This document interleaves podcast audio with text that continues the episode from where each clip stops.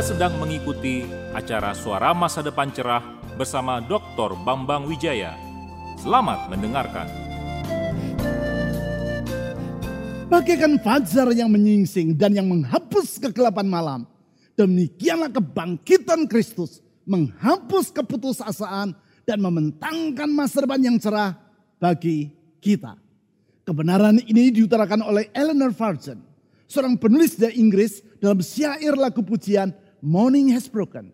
Fajar telah menyingsing yang ia kubah pada tahun 1931.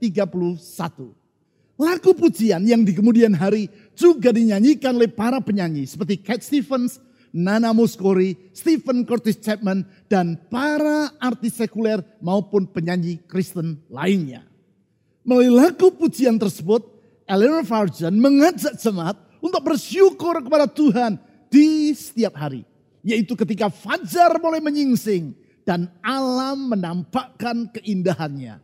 Alam yang bagaikan God's recreation of the new day. Alam yang diciptakan ulang oleh Allah di hari yang baru. Seperti yang tertulis dalam syair lagu tersebut.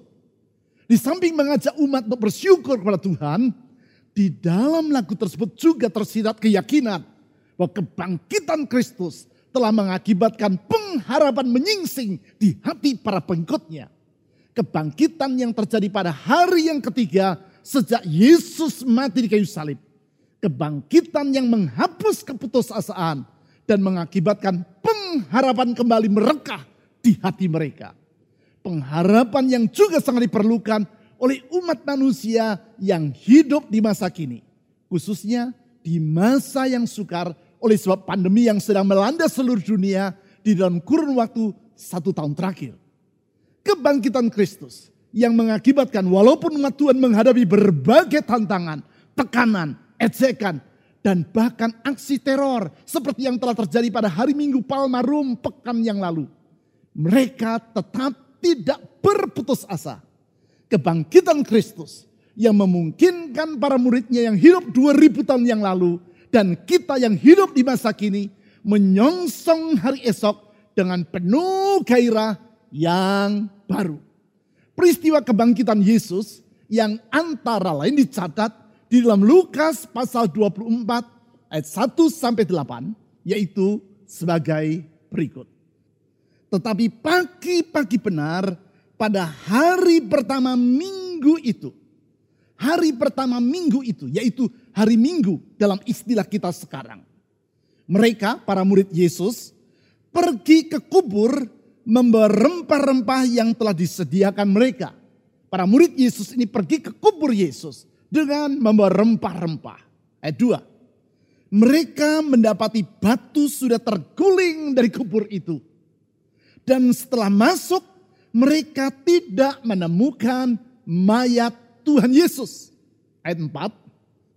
Sementara mereka berdiri termangu-mangu karena hal itu, tiba-tiba ada dua orang berdiri dekat mereka memakai pakaian yang berkilau-kilauan.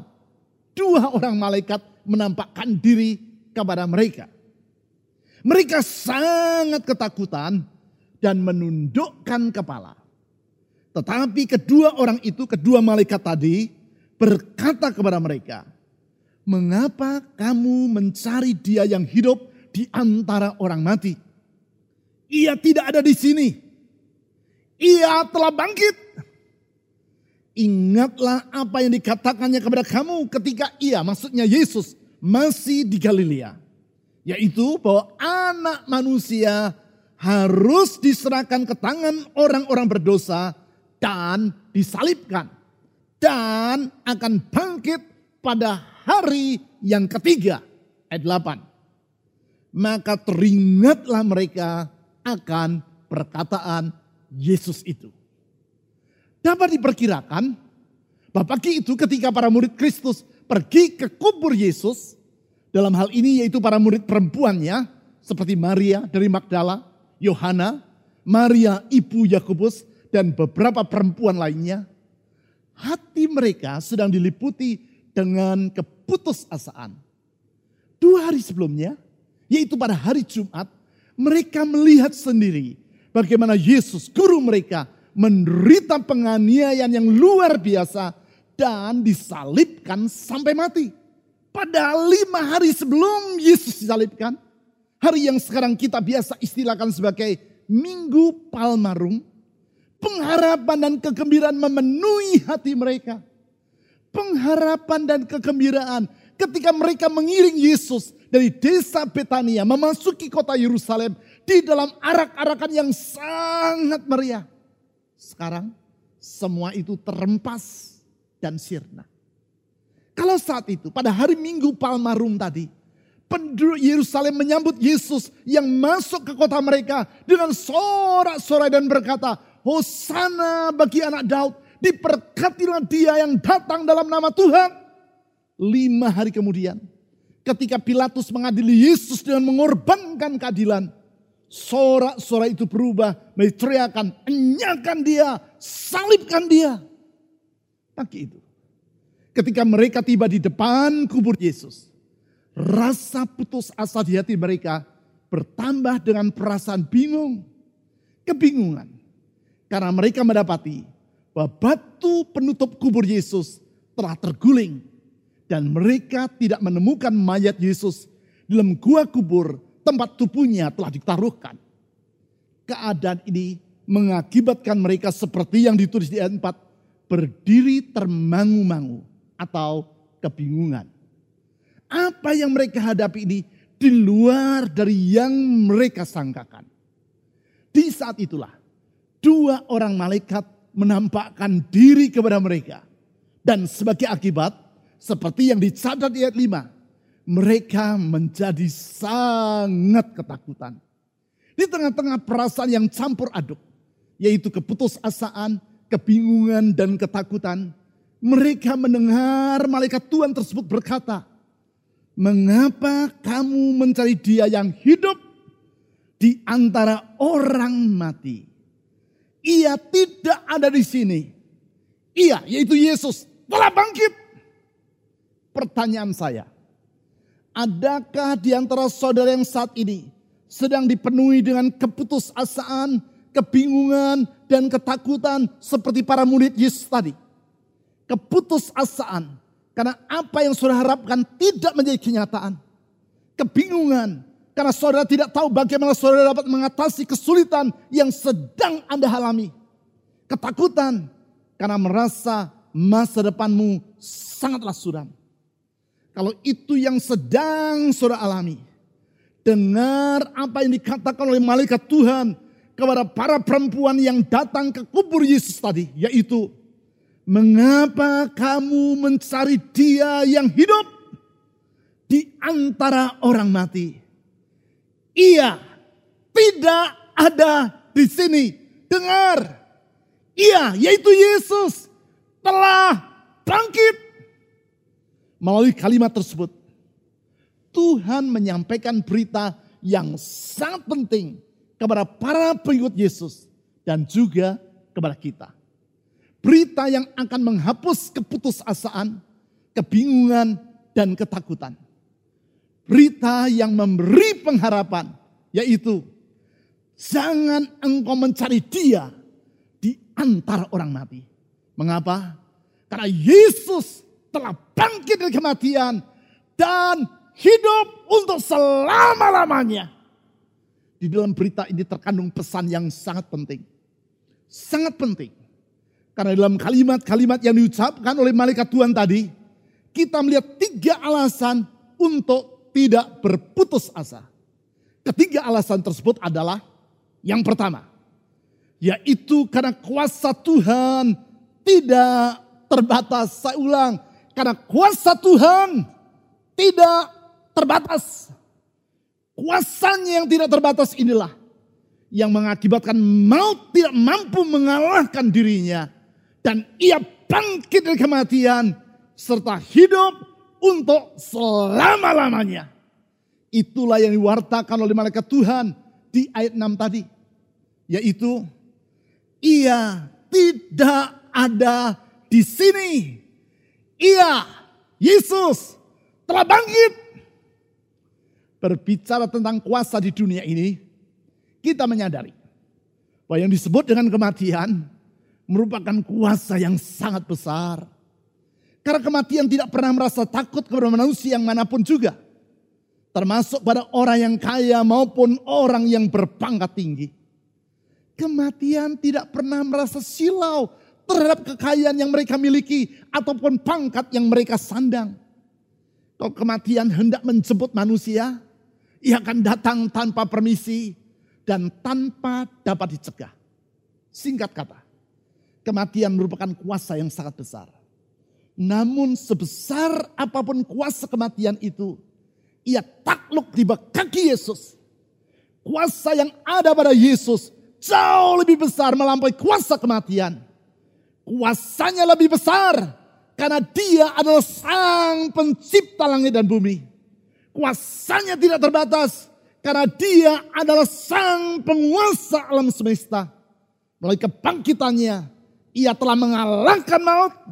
Sehingga dengan demikian, kita dapat mengalami kemerdekaan dari keputusasaan dan hidup di dalam kehidupan yang penuh dengan pengharapan. Morning has broken. Fajar telah menyingsing Ya, fajar pengharapan telah menyingsing bagi kita semua yang percaya kepadanya. Selanjutnya, alasan yang kedua untuk tidak berputus asa adalah karena firman Tuhan dapat diandalkan. Mengapa kita tidak usah berputus asa? Karena firman Tuhan dapat diandalkan. Yesus sanggup mengenapi apa yang ia firmankan. Karena bukan saja dia mampu melaksanakan apa yang ia katakan, dia juga setia terhadap semua yang ia janjikan. Berulang kali saya berkata, inilah yang membedakan antara manusia dengan Allah. Kalau manusia berjanji, belum tentu ia akan sanggup melaksanakan janjinya. Dan kalaupun ia mampu, belum tentu ia akan setia kepada janjinya. Tetapi tidak demikian halnya dengan Tuhan ia sanggup melaksanakan apa yang ia firmankan dan ia setia terhadap semua yang ia janjikan. Itu sebabnya firmannya dapat diandalkan. Hal ini dikemukakan oleh malaikat Tuhan di dalam ayat 6 sampai 7 tadi, yaitu Lukas 24 ayat 6 sampai 7.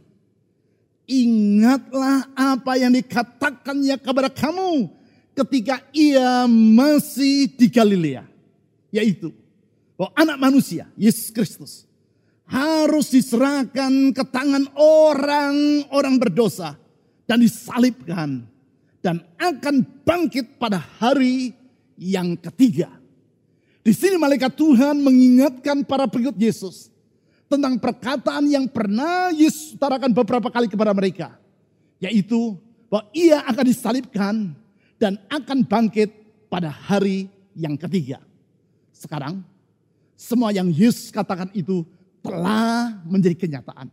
Itu sebabnya gua tempat ia dikuburkan dalam keadaan kosong. Mengapa?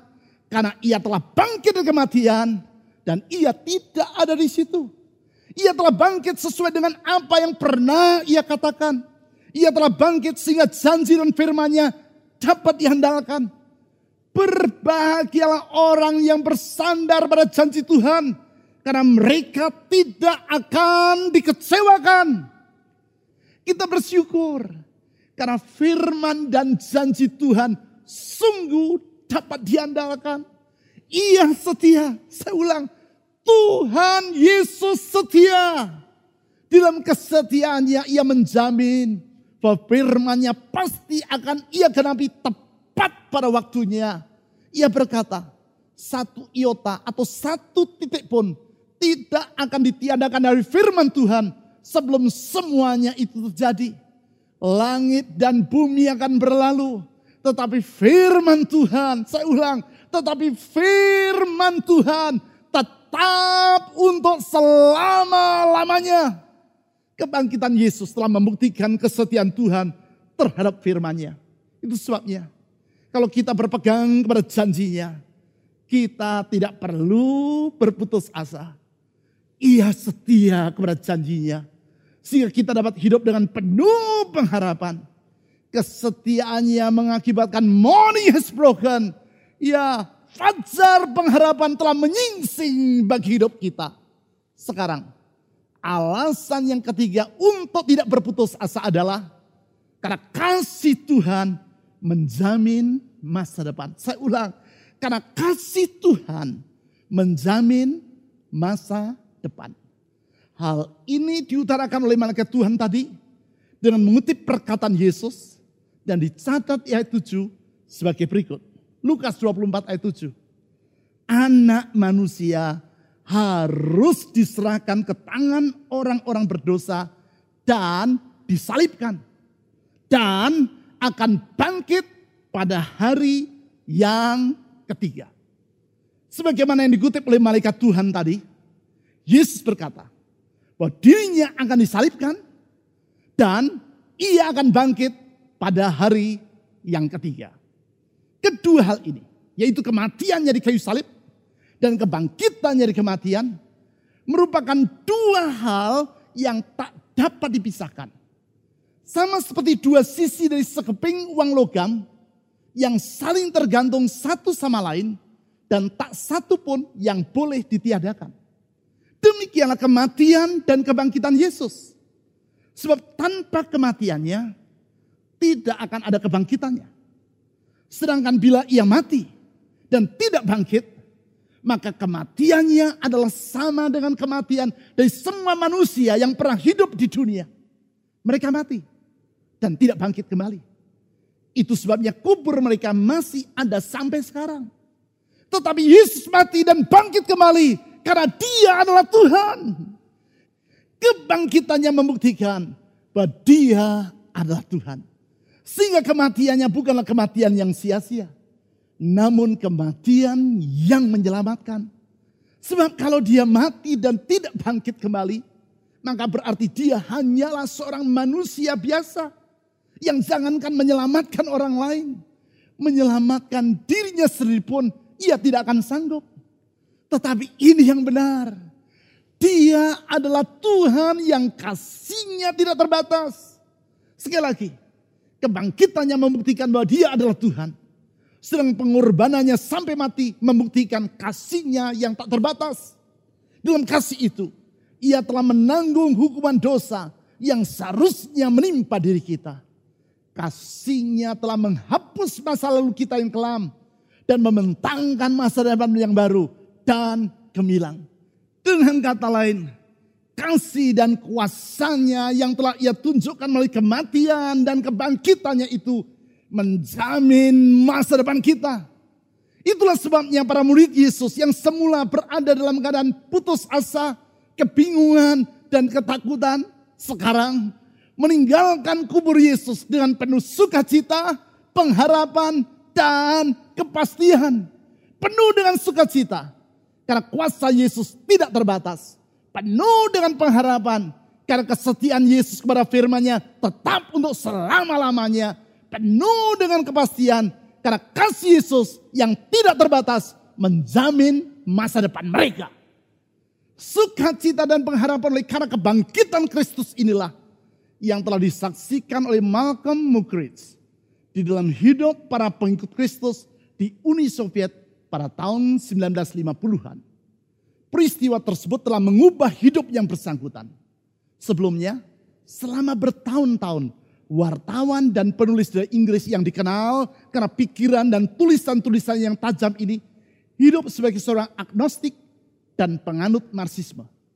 Suatu hari, ia pergi mengunjungi Uni Soviet untuk menulis tentang kematian agama di negara tersebut. Untuk itu, ia menghadiri ibadah Paskah di sebuah gereja ortodoks Rusia di kota Moskow. Ia mengira bahwa gereja itu akan berada dalam keadaan yang kosong. Karena orang-orang di Uni Soviet tidak lagi percaya kepada Tuhan. Namun di luar dugaannya, ternyata gereja itu penuh dengan semangat yang datang untuk beribadah. Walaupun saat itu komunisme di Uni Soviet sangatlah kuat. Dan gereja mengalami penindasan yang luar biasa beratnya. Di akhir perayaan Paskah itu, imam yang memimpin ibadah mengucapkan salam Paskah dalam bahasa Rusia yaitu Christos Voskres yang dalam bahasa Inggris artinya yaitu Christ has risen atau Kristus telah bangkit. Sesuai tanggapan terhadap salam tersebut, Seluruh jemaat menjawab dalam bahasa Rusia dengan penuh semangat. Voistinu voskres. He is risen indeed. Dia sungguh-sungguh telah bangkit. Di kemudian hari, dalam buku yang ia tulis yang berjudul Jesus Rediscovered, Jesus ditemukan kembali. Malcolm Muggeridge berkata, pada saat itu ia melihat wajah jemaat yang menjawab salam pasca tersebut nampak bersinar-sinar. Bersinar-sinar karena sukacita dan pengharapan iman dalam diri mereka. Sukacita dan pengharapan karena mereka percaya bahwa Yesus telah bangkit dari kematian. Melihat wajah yang bersinar-sinar dari seluruh jemaat yang memenuhi gedung gereja tersebut. Seketika itu juga Malcolm Muggeridge menyadari bahwa iman mereka kepada Kristus adalah benar.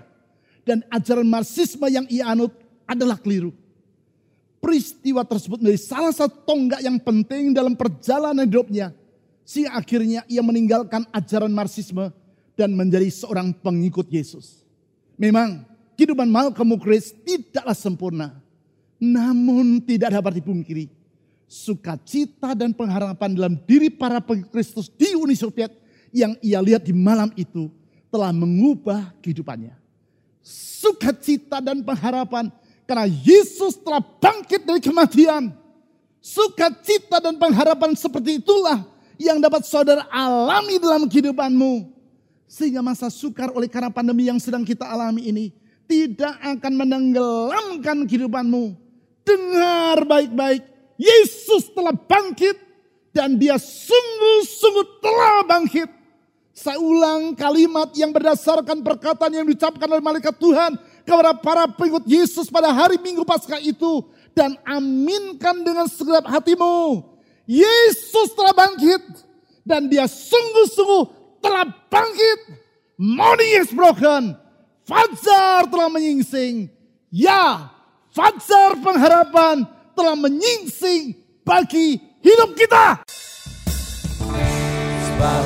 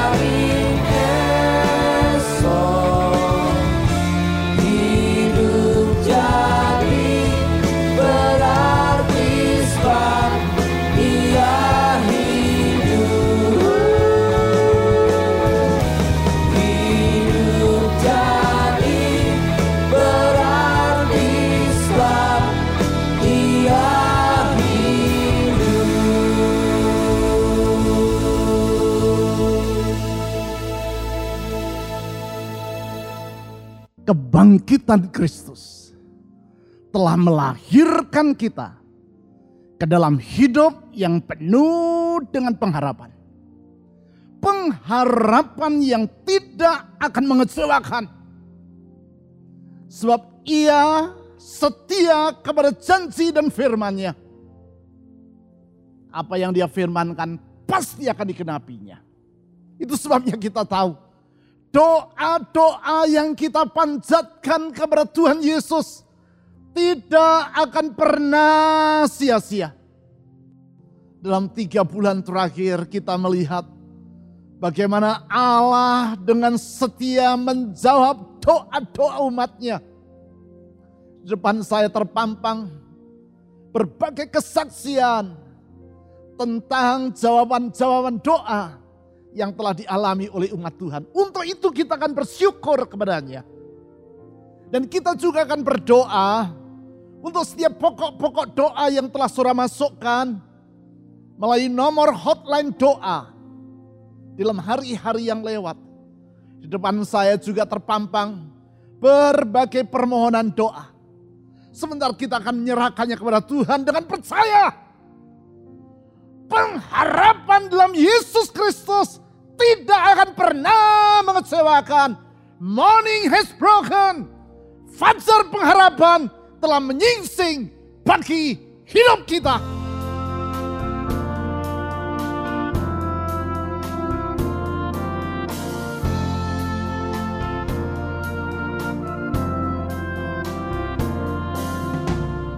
Anda telah mendengarkan acara Suara Masa Depan Cerah bersama Dr. Bambang Wijaya.